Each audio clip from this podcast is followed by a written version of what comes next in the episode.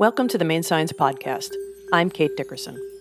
I am delighted that the podcast is back, and this episode is not only deeply inspiring, it's a fantastic mix of new, cutting-edge science merged with a keystone species that is holding on for dear life. I spoke with University of New England professor Tom Clack in early August about his work on restoring the American chestnut, and his passion and belief in this project is palpable. One of the coolest parts of our conversation is hearing Tom talk about how his career and research interest has changed throughout his experience. He hasn't stayed in one sliver of an area like many academic researchers, but he has traveled along a continuum of research that has changed as his interests have evolved. And during our conversation, Tom said one of the things I love to hear, especially from a Maine scientist. This is very cool. It's never been done before. I've included Tom's contact information in the show notes, so you can get in touch with him in case you have information about wild chestnuts in your area. I've also included a link to the American Chestnut Foundation. One note before we get to the conversation. As the episode progresses, you'll hear more than a few birds in the background. I kept them in because I think it is not only delightful, but a truthful representation of Tom and part of what drives his work. So Tom, welcome to the Maine Science Podcast. I am delighted to have you, especially on a summer day when I know you could probably be out with the trees if you had your choice. Before we dive into your exceptional work with the American chestnut, I would like to know how you got to Maine, because I know that like me, you are not a native to Maine, but have claimed Maine as your home for some time. So if you could just give us a quick background on how you got here and we were lucky enough to have you. So I've been, in Maine for now 11 summers, and I, as a field person and as a nature and outdoor person, I count my time here in summers because there's so much going on during the summertime when all my plant relatives are growing and doing great things. Yeah, so I've kind of basically drifted eastward over my decades. Believe it or not, kind of started in the totally contrasting urban environment of Chicago. So I was born and raised in Chicago, inside the city. And so I have that, urban experience, density of buildings and people and cars and noise and all that as my alternative reality to Maine. So I'm very happy to be here. I'm very happy to have settled here. I don't want to go anywhere else. I'm not from Maine, but I got here as fast as I could. So Illinois, growing up, undergraduate degree from a small school in Western Illinois called Augustana College. Then a little bit north up to Madison, to the University of Wisconsin for my graduate degrees. Then began the serious shift eastward, first to Ohio State for a while, and then to Miami of Ohio, to public schools in the Ohio system. And combined between them, I was there about 25 years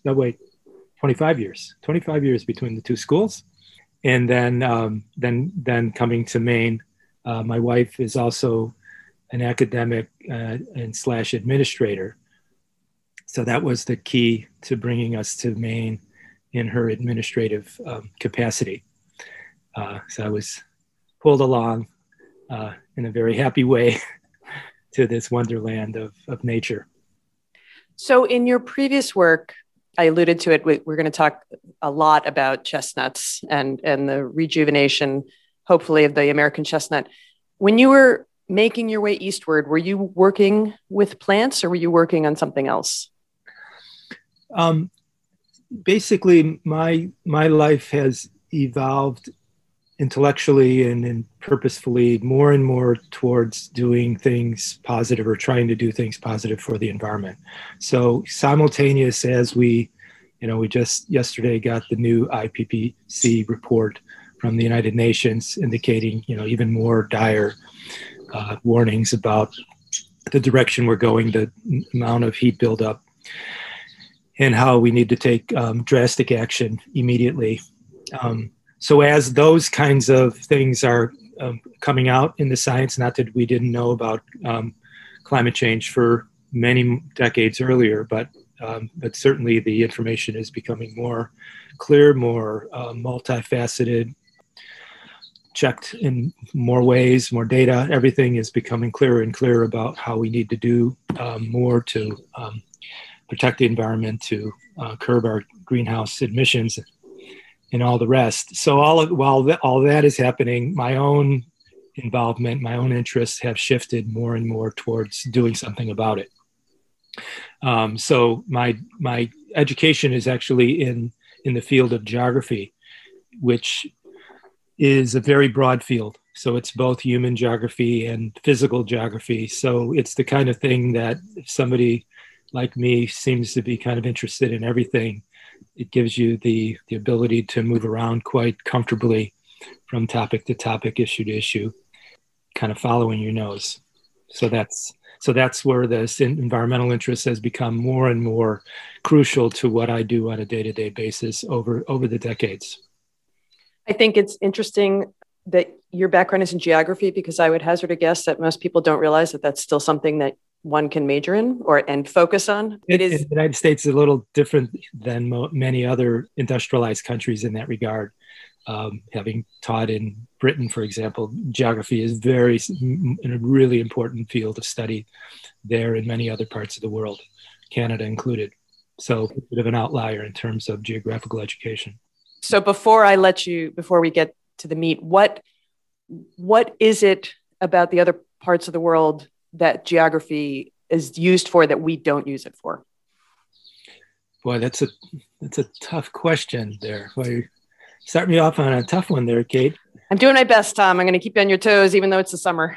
Yeah, well, there's a lot of things to say about that. I think it is definitely in part the kind of the insular nature of American culture that and it comes up in a lot of different ways. I'm sure if people think about this, that we tend to kind of think that everything we need to know is within our boundaries.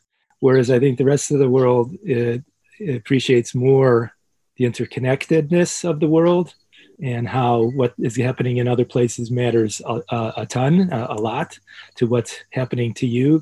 And so I think that more worldly perspective elsewhere encourages a geographical education, whereas here in the United States, less so. Although there are really good geography programs in the United States, and the one I came from at the University of Wisconsin is one of them, top-notch.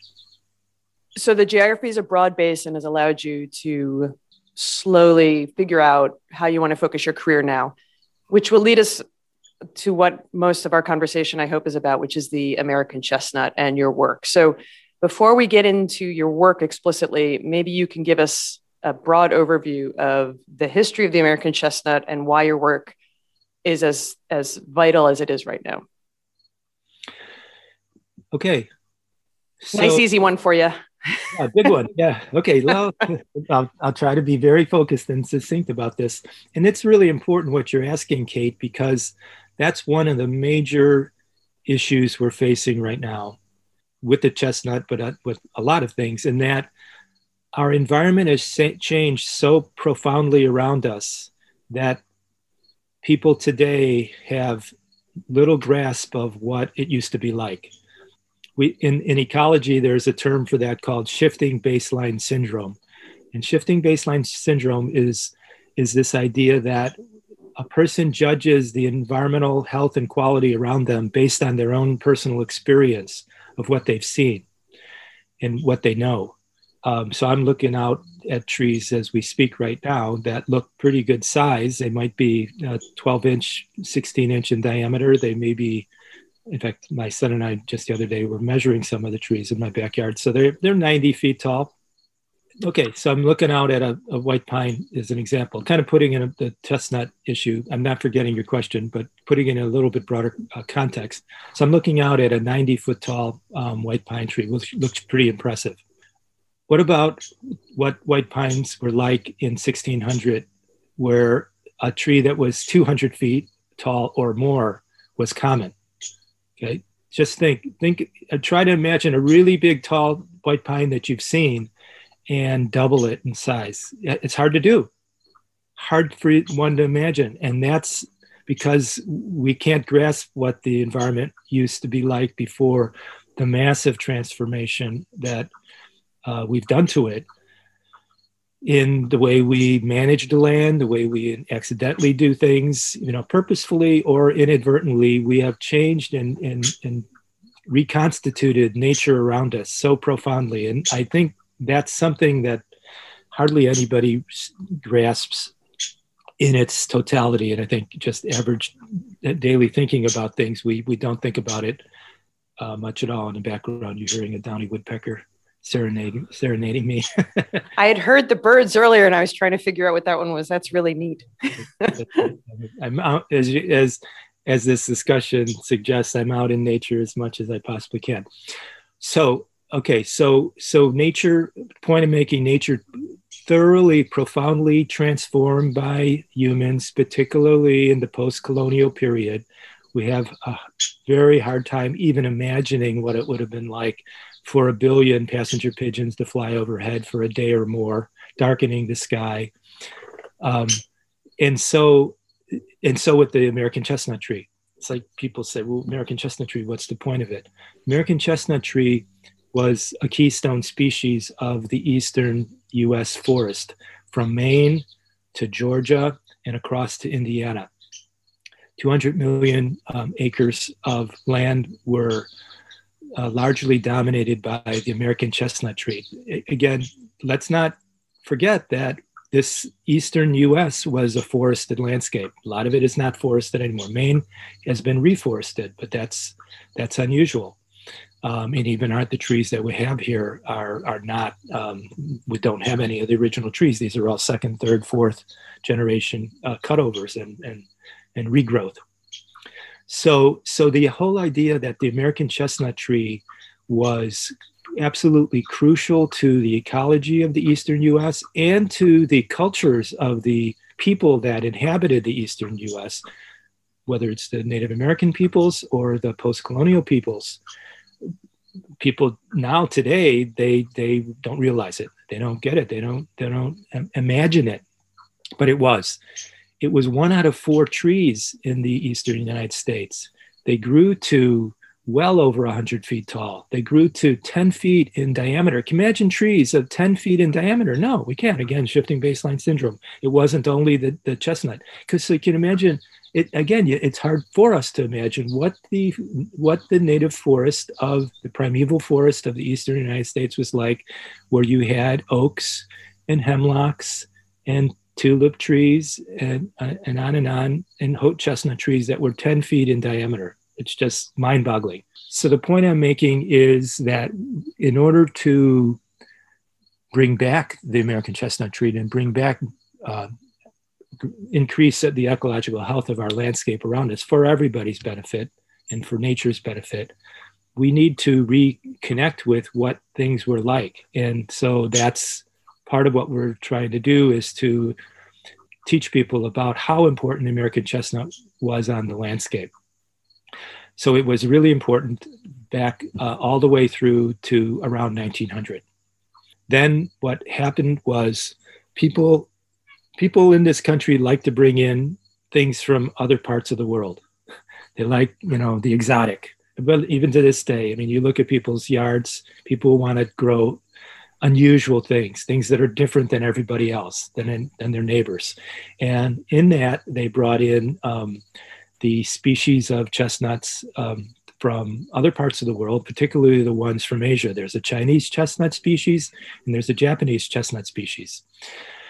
And there's a history to why that was, partly because they were different, and people like Thomas Jefferson, you know, liked to grow the other chestnut trees from other species at Monticello back in the 1700s. But in particular, let me focus on the Japanese chestnut that people brought in. If you go back to trying to see, well, why, there's a really crucial document that was written in 1898 that explained it.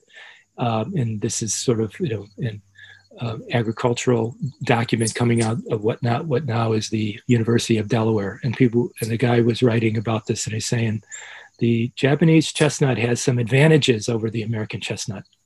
The nuts mature quicker and they're a little bigger, and that would be great for the market. So we could bring these Japanese chestnuts to the market before the American chestnuts, because, you know, chestnuts roasting on an open fire. Again, we have little vestiges of our cultural connection to the chestnuts still in our language today. So the idea was, let's bring these other ones to the market, and we can beat the market, win the market over the American chestnuts. Well, in short, what they brought along with the Japanese chestnut was a fungus.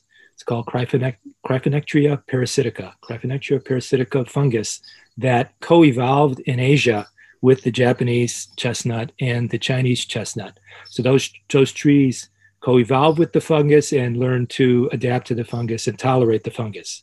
The American chestnut had never been exposed to it until the late 1800s. And by 1904, it was first discovered. It was around for a couple decades already, but it was first discovered in the Bronx. And then after that, it spread vigorously throughout the East until over the next 50 years and killed up to 4 billion American chestnut trees, because the American chestnut tree had no ability to tolerate the fungal blight.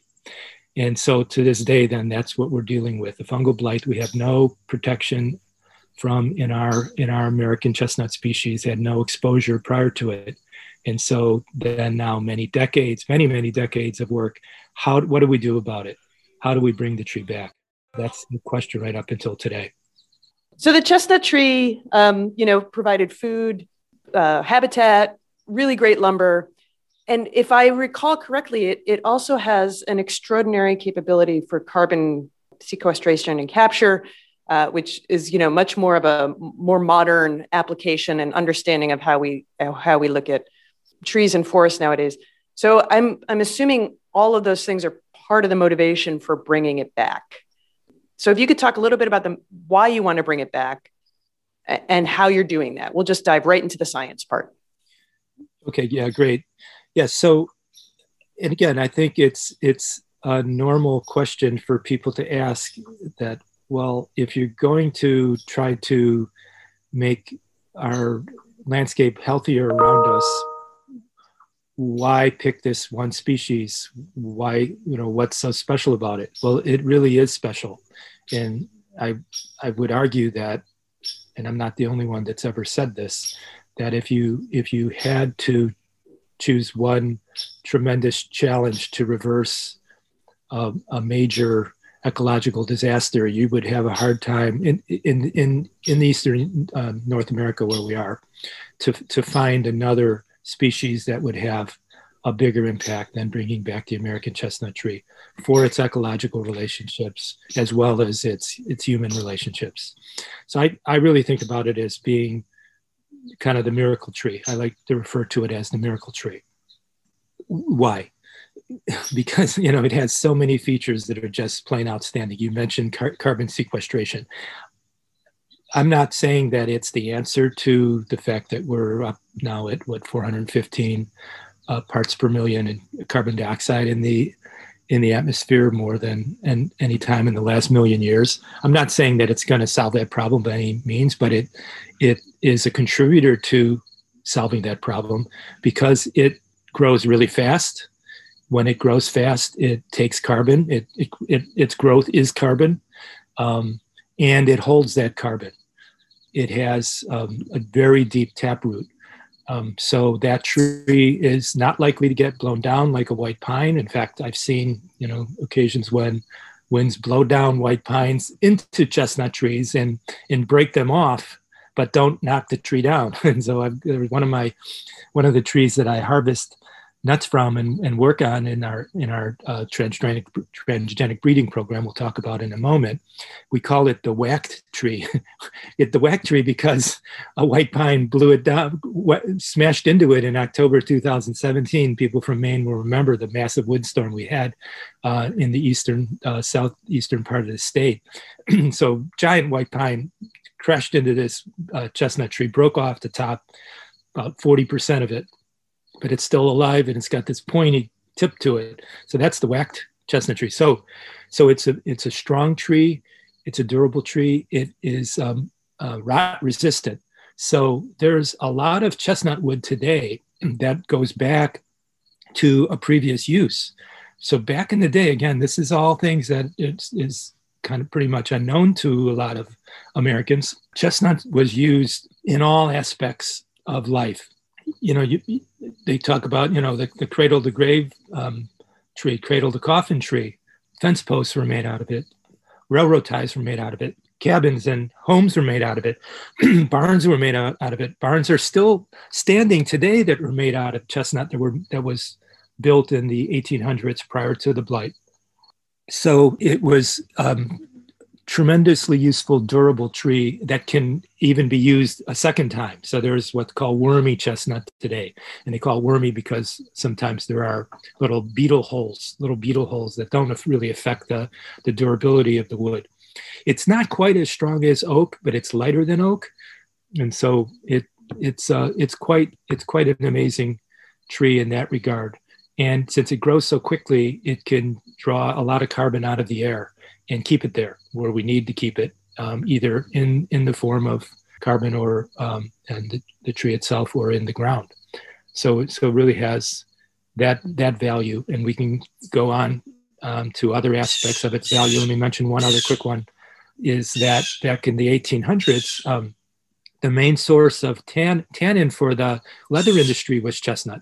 So that's a reason why chestnuts are so rot resistant, insect resistant, is because they have a lot of tannin. And it's similar to oaks have a lot of tannin. Try to bite into a red oak acorn and you know what we're talking about.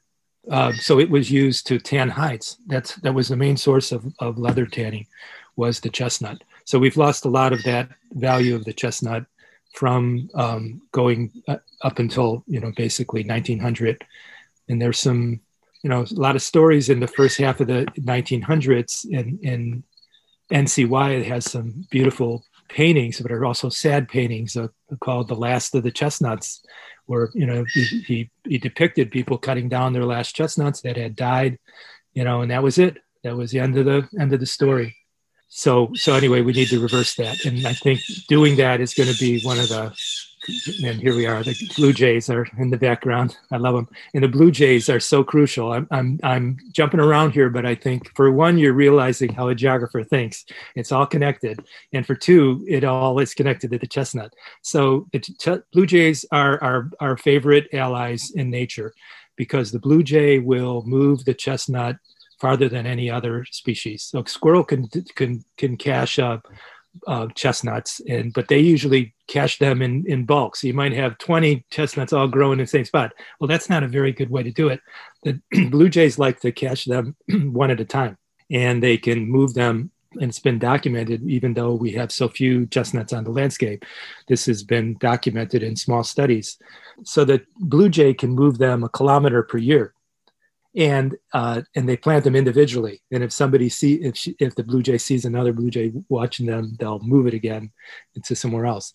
And the majority, now some of this research has been done with acorns, with oak acorns, but since the acorn and the chestnut along with the beech are all part of the same family, the Fagaceae family, they're very similar trees and they share a lot of properties.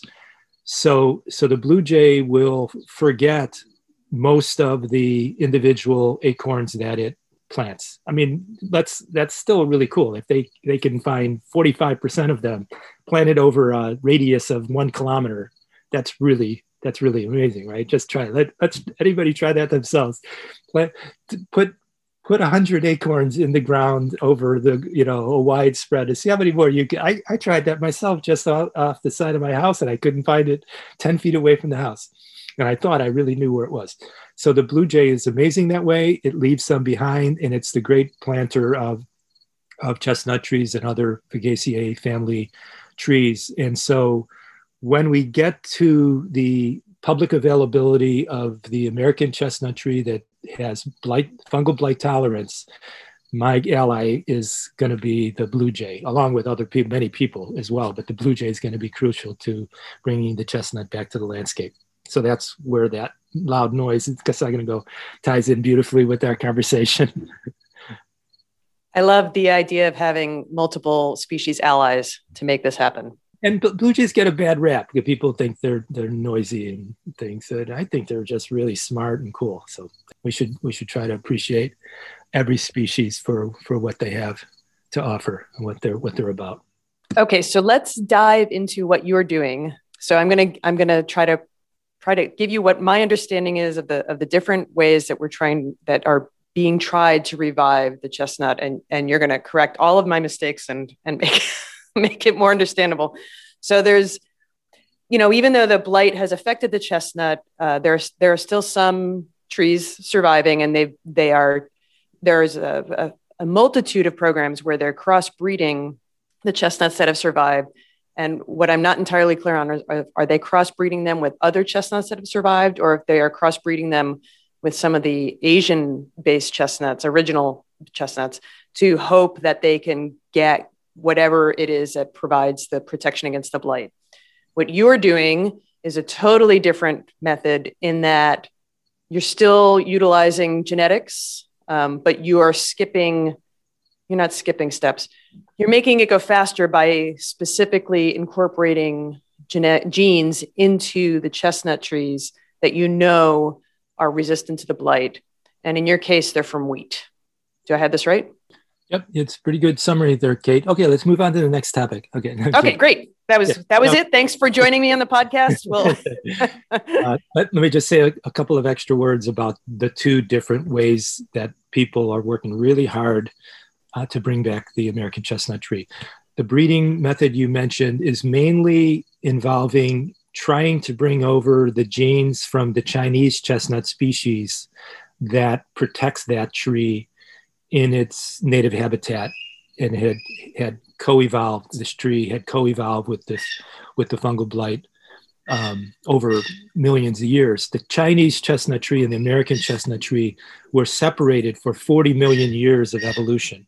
So you can imagine that the species have a lot of alleles, a lot of mutations that are different from one another over that long span of time. So they're typically in co-evolution situations.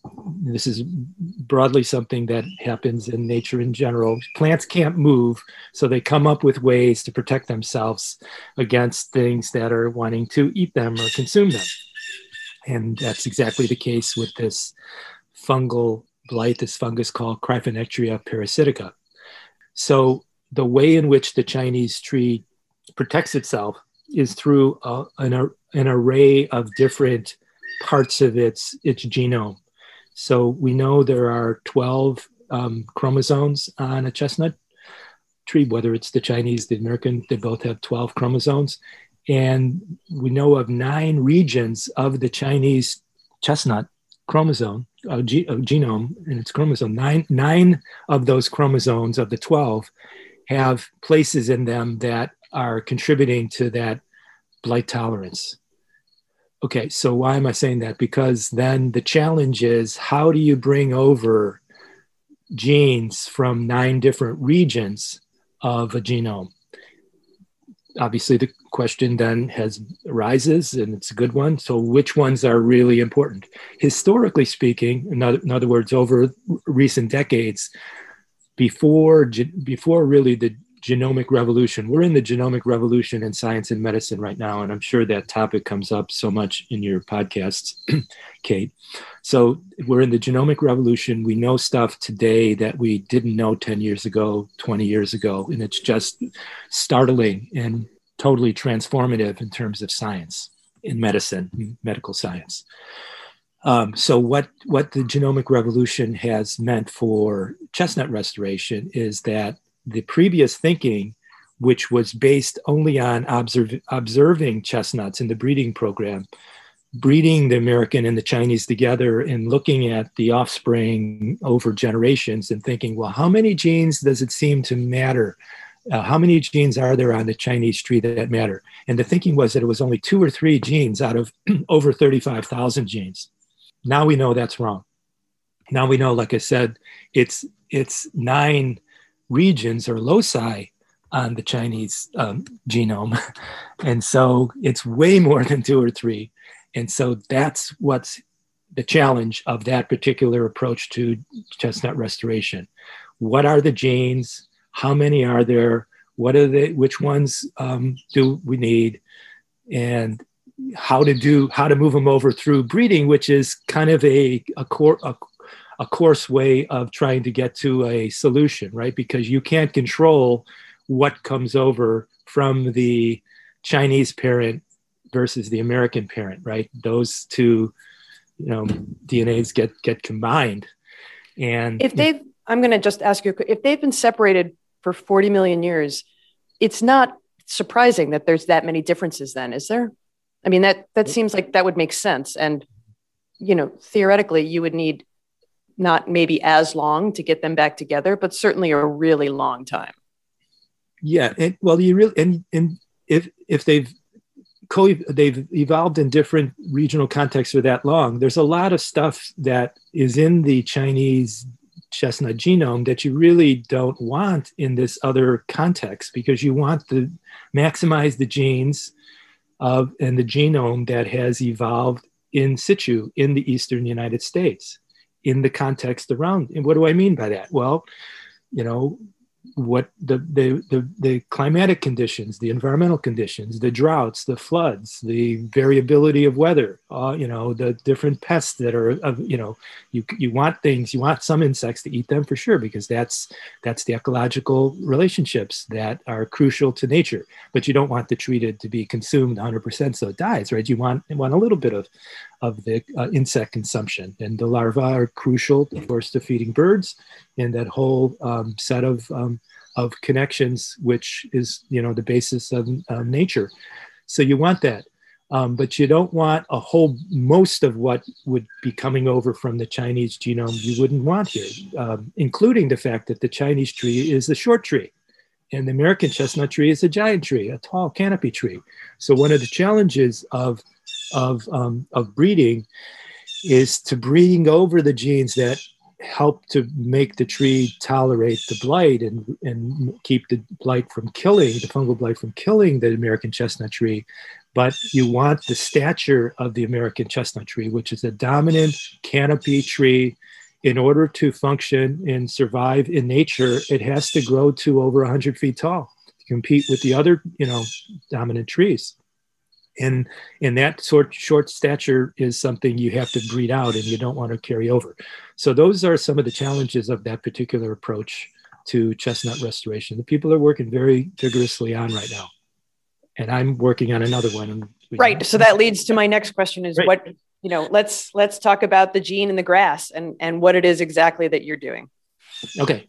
So another parallel method to restore the American chestnut, and it's important to note that both the two methods, the one I just mentioned with the Chinese chestnut breeding, and now what I'll call the transgenic approach, and I'm calling it transgenic because we're moving a gene, we've moved the gene from one unrelated species, namely wheat, bread wheat, to the chestnut. That's called transgenesis. If you moved genes from the Chinese, you could do it in the lab, because the two species can interbreed more or less. There's a little bit of obstacles. That's called cisgenesis. So this is called transgenesis. Okay, so the transgenic chestnut is what I work with, and the work being done to try to bring back the tree through transgenesis has been going on just as long as the other breeding program. A lot of people think, well, this kind of just developed overnight or very recently. No, they've both been going on in parallel since, you know, really the 1980s, 1990s. So they kind of have a similar length of history of development, and all this stuff in science takes a long time. Things can move much quicker now because of genomics. And that's a very exciting time to be in science, no matter what field you're in. Okay, so this approach then and so much of what I do really piggybacks on the careful science, again, over decades, that has been done in a particular college in Syracuse, New York. It's called the Environmental Science and Forestry College. Okay, so the American Chestnut Restoration Project at Environmental Science and Forestry College, ESF for short, ESF, is crucial. And I'm really an extension of them. I mean, I think we're doing some pretty cool work in Maine now and at the University of New England, but it's standing on the shoulders of all the work that's been done over a much longer time at ESF. So I have to give them all the credit in the world for all the work they've done, and we continue to collaborate closely on the projects. Okay, so what we're doing, when I say we, this is the transgenic team of certainly led by ESF, but other scientists throughout the native range. So collaboration with all kinds of people at Penn State and in the University of Georgia, and certainly the national headquarters of the American Chestnut Foundation in Meadowview, Virginia. Purdue University is involved. Okay, so lots of different collaborators, lots of different scientists. And what we're doing is working with a chestnut tree that has an extra gene. And that gene, it's been discovered, is a very common gene in nature and in domestic food plants like bread wheat. And it's a different kind of protection mechanism against a variety of different fungi. Okay, so again, plants do this just normally to protect themselves, so that maybe a few species can eat them. You know, you think about the milkweed, which most insects don't eat, but the monarch has co-evolved with the milkweed to consume it. And okay, so that works out great. So most plants then, many plants, dozens and dozens of plants in nature, like wheat, which of course is a domesticated grass, have this gene that that protects them against this fungi and other this fungus called Cryphonectria parasitica, as well as other fungi.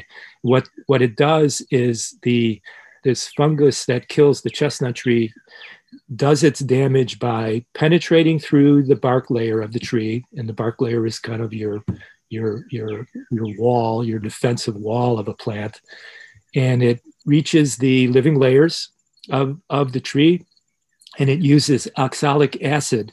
It exudes, the fungus exudes oxalic acid to break down the cell walls and to kill the tree. And then it's the fungus's mycelium will surround the trunk of the tree and kill and separate off, and you know, kill off the root system from the upper reaches of the tree. That's why there are still millions of chestnut trees on the eastern landscape, but they're almost all stump sprouts. Okay, so the roots will survive.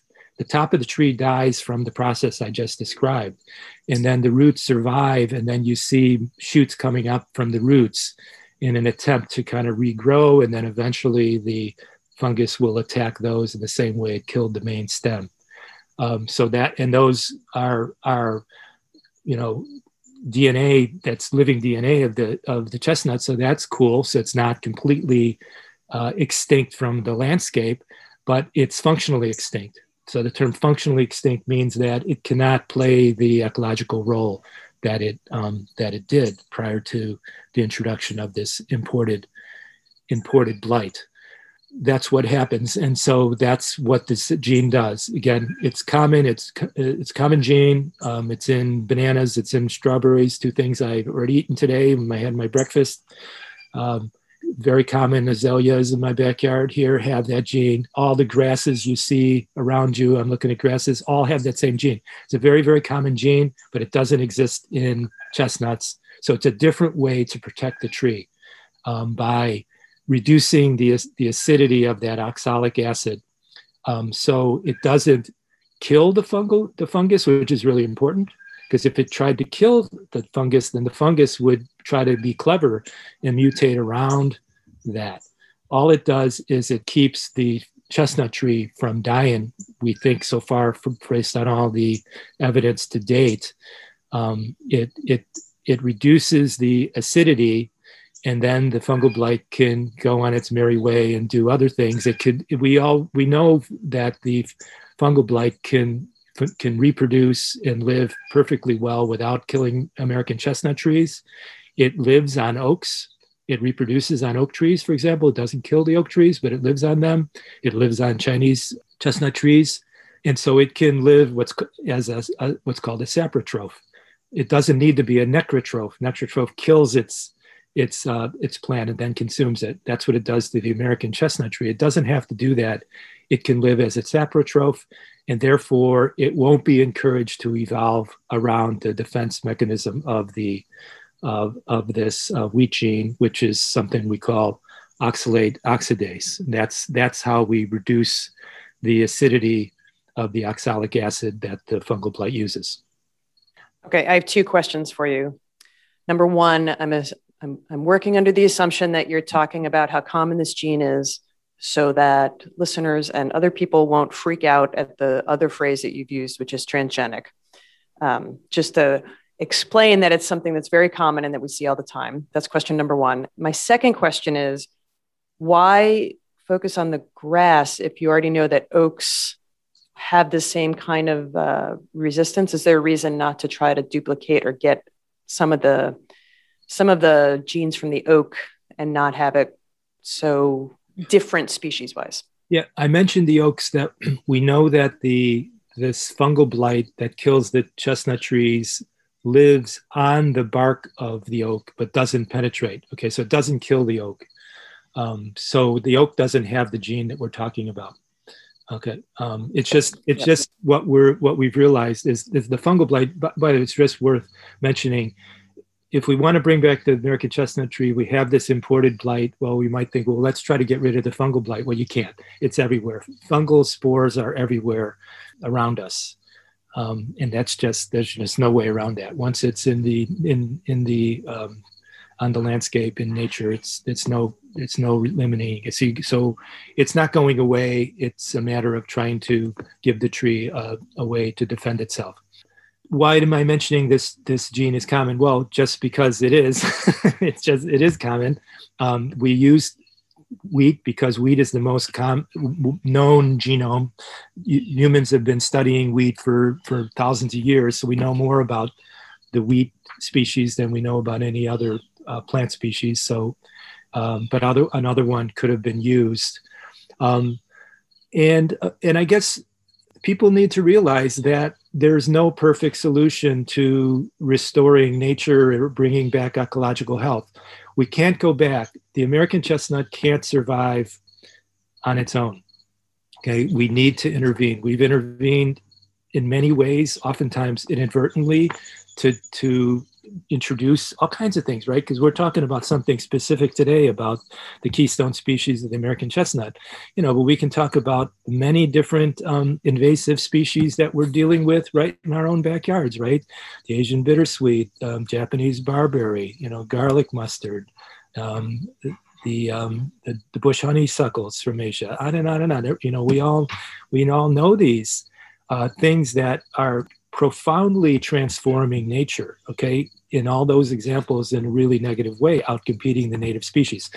So we all need to kind of come to grips with the fact that nature has been massively transformed, in many cases in a negative way. What can we do? And so you can think about our ethical responsibility to do something about it, especially because now we have the ability to do something more so than ever before. It's a very exciting time to be involved in science. So what are we going to do about it? We can't go back. We can't just bring back the American chestnut, pure and simple. That's not an option. So it's going to have to be a little bit different, because we have this extra element of the landscape of this Cryphonectria parasitica fungus that won't allow it to be the keystone species that it once was. So that's what we're faced with, and everybody needs to think about that and what they're most comfortable doing. But some people would say just let it go. The issue I have with that is that we've lost something really, really important. The amount of food that a chestnut tree can produce is 100 times what an oak tree can produce. 100 times the mast has been documented. Okay, so oaks often are the ones that have replaced the chestnut on the landscape. And don't forget, we've got a lot of other trees that are on their way out as well. Think about the ash, think about the elm, think about the woolly adelgid affecting the hemlock, as well as the more generalist imported pests like the gypsy moth and the brown-tailed moth. So we've got a lot of different things affecting the health of our forest. We are a forested region. What can we do about it? And this particular approach is one I think that has a lot of promise. But we can't go back to the way it was back in 1600. Well, I think there's real value in using our understanding of genetics and nature and ecology to try to purposefully help, as opposed to all the inadvertent mistakes that we've made. There is real value in that. And I do know that what you are doing has been, I don't think thoroughly tested and reviewed, even begins to cover the necessary hurdles that are in place to make sure that what you're doing is safe for everybody involved, and plant and animal alike. I think it's very easy to say and wave the magic wand and say, oh, it's been peer reviewed, et cetera, et cetera. No, it's been, like you said, 20 or 30 years of really understanding the science. No one, my understanding is, no one step that you take can be done without really extensive research showing that it works and what it's doing, and it's not threatening things, which, as another aside, is exactly what these new vaccines have done. Many people who have been worried about the new vaccines think, oh, it's just so fast. Well, this research has been going on for decades. And the problem is that, not the problem, science just goes slow and we don't hear about it till the end. So could you tell us a little bit about your trees and what you're finding so far? Sure. And let me just piggyback just for a second on what you just said. What is of concern to everyone is the off-target impacts. Okay, so that's been studied carefully. We continue to study it, looking at how bees use the pollen from the tree that has the extra gene, and they use it just like they do the wild chestnut tree, looking at tadpoles eating the detritus, the broken down leaves. Tadpoles eat those in our vernal pools. Again, studying those, they eat the ones with the extra gene, just like they do the American chestnut. In fact, they grow much faster eating chestnut detritus than they do beech or maple detritus. And so that was kind of an extra revelation that, wow, nature is really missing the chestnut. The tadpoles love to eat them. We need to get them out there to make our tadpoles happier and do better. And so, and the mycorrhizae relationships in the soil have been studied carefully. So we need to continue to study these off-target impacts. That's important, super, super important. And we will continue to do that. But those studies have been submitted to the U.S. Department of Agriculture because this transgenic chestnut has been submitted for deregulation.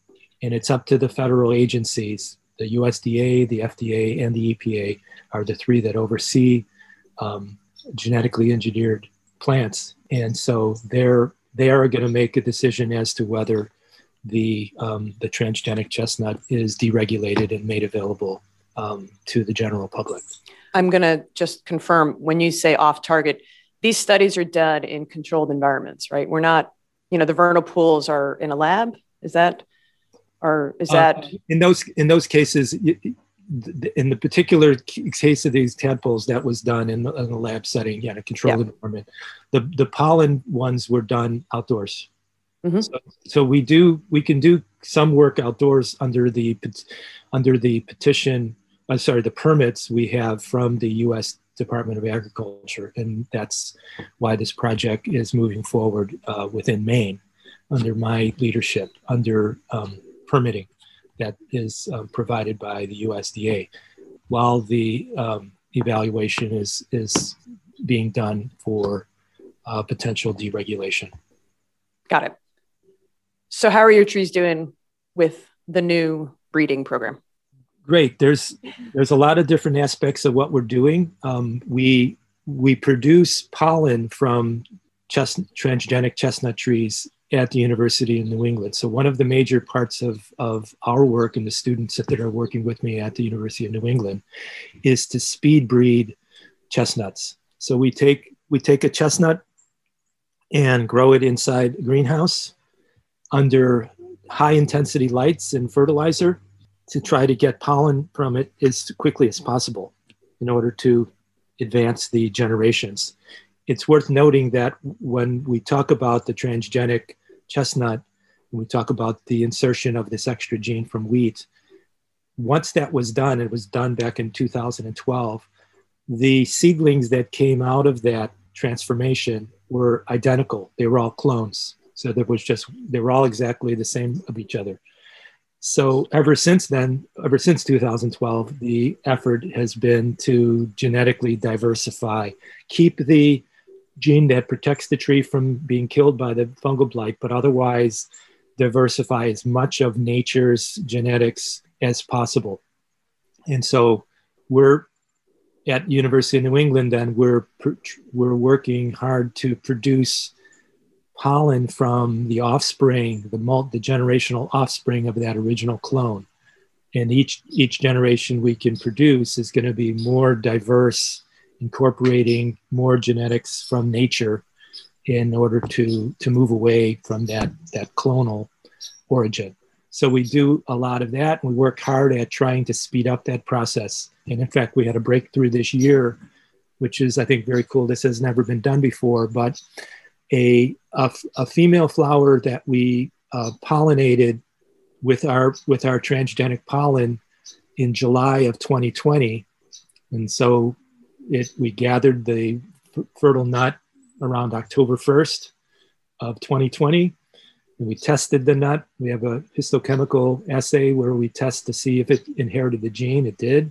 Only half of the nuts inherit the gene. That's really important because half of what we produce are wild type, okay? They're just wild type. And so we're doing a lot of valuable work to just maintain the species in its wild type form without any transformation, because half of the offspring do not inherit the gene from wheat.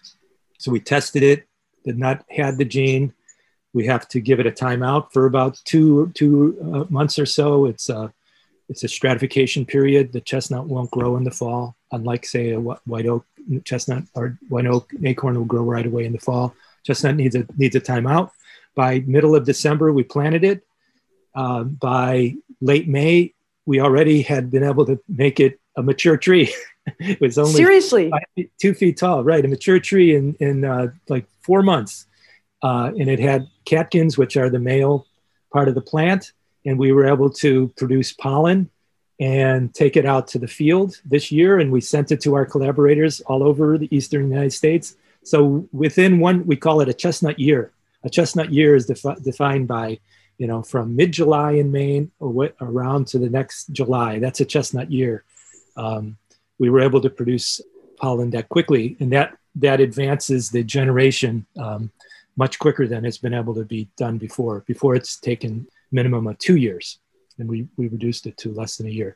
So that's pretty exciting. So we're doing that, and we're breeding them with selected wild trees, again, under permit. And the other thing we're doing is continuing over the last many years, I've been involved in this about 6 years now, continuing to find wild chestnut trees that have survived. So there are still trees out there, and some of the listeners may know of them. Let me know if you have a wild tree around you or on your land that is producing nuts. We want to find them, because that's as crucial as the extra gene that provides the blight tolerance. Just as crucial of that is the genetic diversity that nature has provided, okay? And all those alleles and all those, you know, mutations that nature has provided that protects the tree against the vicissitudes of climate and what nature has to throw at them. So we continue to seek out those trees and collect those wild nuts. We grow them out. We've been doing that for years. And then we plant them in orchards. We call them germplasm conservation orchards. They're typically about 100 seedlings that are planted in a pretty small confined area. The seedlings will represent a wide variety of geographical diversity, certainly Maine, but New England and even beyond. We've got trees from Georgia and from Virginia and Tennessee and places like that. And what we're beginning to do then, again, under USDA permit, is to breed the pollen that we produce at the University of New England that has the gene with the offspring of these wild trees in these orchard settings. And that then, as you can imagine, is vastly increasing the genetic diversity of the American chestnut. And this is going on here and across the country, again, under the constraints of permit, to try to create a chestnut that not only can tolerate the blight, but represents the natural genetic diversity that encompasses the native range from here to Georgia and across to Indiana. So you said the nuts, only half of them have the gene. When you do that orchard, do all the trees make it? No, they're dying like crazy to the fungal blight. Yeah, yeah. So you're still seeing it. It can attack a tree within a couple of years. Sometimes trees survive. It's going to vary. You know, nature has a lot of variation to it. Of course, that's how nature works. But definitely, there's a lot of fungal blight. Some of our saplings are beginning to produce female flowers, and so we can pollinate them with our pollen from our lab conditions. But the fungal blight is there. Another aspect of the work which we're beginning to get involved with, and this is sort of another aspect. In fact, just kind of as a quick comment about this, we talked about the breeding program. We talked about the biotech approach that we use. The overarching approach that the American Chestnut Foundation uses is called 3-burr. And there's the burr is what the female flower becomes, and there's the nuts are inside the burr. So the 3 burrs are the back cross breeding program you mentioned with the Chinese tree. It's the biotech approach that we use. And then the third one is biocontrol. And that's another way to try to protect the tree, which is to infect the fungus with a virus. And that's maybe a topic for another podcast, but we're beginning to work with that as well. We don't see it as a wholesale solution to the problem because we can't get the virus to spread throughout the fungus across the landscape. We can protect a single tree, and I'm mentioning that because that potentially can keep some of our orchard wild type saplings alive long enough so that they can breed. And we'll be doing more of that work next summer, we hope, and that's called biocontrol. But yeah, so 3-burr, 3 breeding, biotechnology, and biocontrol, united in restoration. That's the 3-burr. And that's the overarching scientific approach that the American Chestnut Foundation is using that we're part of. I could make you talk about this for hours and hours. I won't this time. The one thing I want to end with is I don't know how to put this. How you feel about this? It said you've been working on this for 6 years. I think it's really innovative and important for all the reasons that you said. And then you add in the coolness of the science, and it's even more exciting. But I also could see where there'd be frustration at doing a bunch of work and then just seeing so many saplings fail. I'm just curious how you feel about it and what you're looking forward to for the next year, I guess. Yeah, to see the chestnut that we know is the mighty chestnut, it should be the mighty chestnut, was always the mighty chestnut until the 1904 outbreak of the fungal blight. It's sad to see the trees reduced to nothing but stump sprouts or worse. They don't survive that either because stump sprouts will get chewed down by deer, and it's not, an understory tree can't survive. It needs lots of sunlight. Again, it's a canopy tree. So even the stump sprouts will eventually die. So to see that is sad, but it also is a reminder of a tree that used to be pervasive and powerful, and its motivation. It's motivation to, and there's a particular tree I take people to in Cape Elizabeth where I do a lot of my work that is, I think, is the quintessential example of a chestnut tree that has tried many generations of itself to produce a new stem and a new trunk to try to survive, and then the fungal blight kills it back. And so you see all of these different parts of the tree that were shot up from the roots, killed, the next one shoots up, killed, and now it's just down to, you know, maybe its last couple hundred leaves is all it has. So it's a sad tree, but it's also a reminder of this is what we've done to the American chestnut tree. Everybody needs to look at a tree like that. And there's many other ones around. People, I'm sure, across Maine can find chestnut trees that look like that, that are barely alive. They're barely surviving and being whacked back mercilessly by the accidentally imported fungal blight.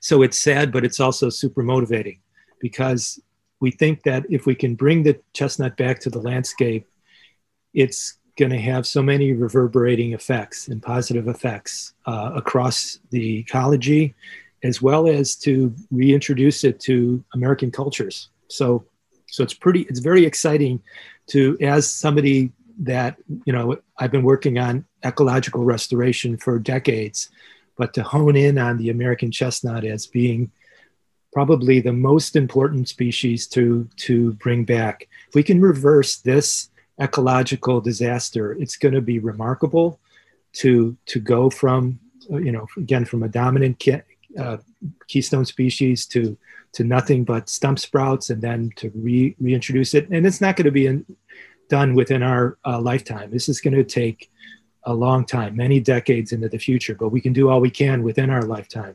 You know, the old saying goes that society grows great when old men grow trees they know they won't sit under the shade of. So that's kind of what we think about. How can we make a positive impact and leave the earth hopefully a little bit better than we found it? Tom, I greatly appreciate your time. And more importantly, I appreciate your work and your passion on this. I hope you keep us in the loop on next steps and how the research is going. Getting to a mature tree in 4 months is pretty awesome. And just a great science story. And thanks so much. Okay, yeah, really enjoyed chatting with you. And thanks for doing these podcasts, which are awesome. Thanks for listening to the Maine Science Podcast. Make sure you never miss an episode by subscribing on Apple Podcasts, Google, Spotify, or wherever you get your podcasts. And please leave a rating and review. It will help more people find us and help spread the word about some of the remarkable people doing science in Maine.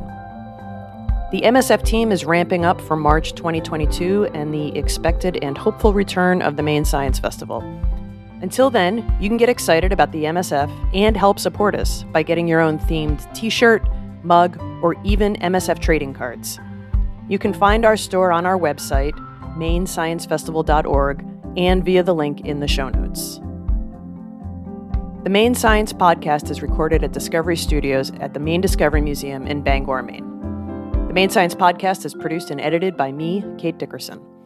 I receive production support from Miranda Bouchard and social media support from Next Media. The Discover Maine theme was composed and performed by Nick Parker.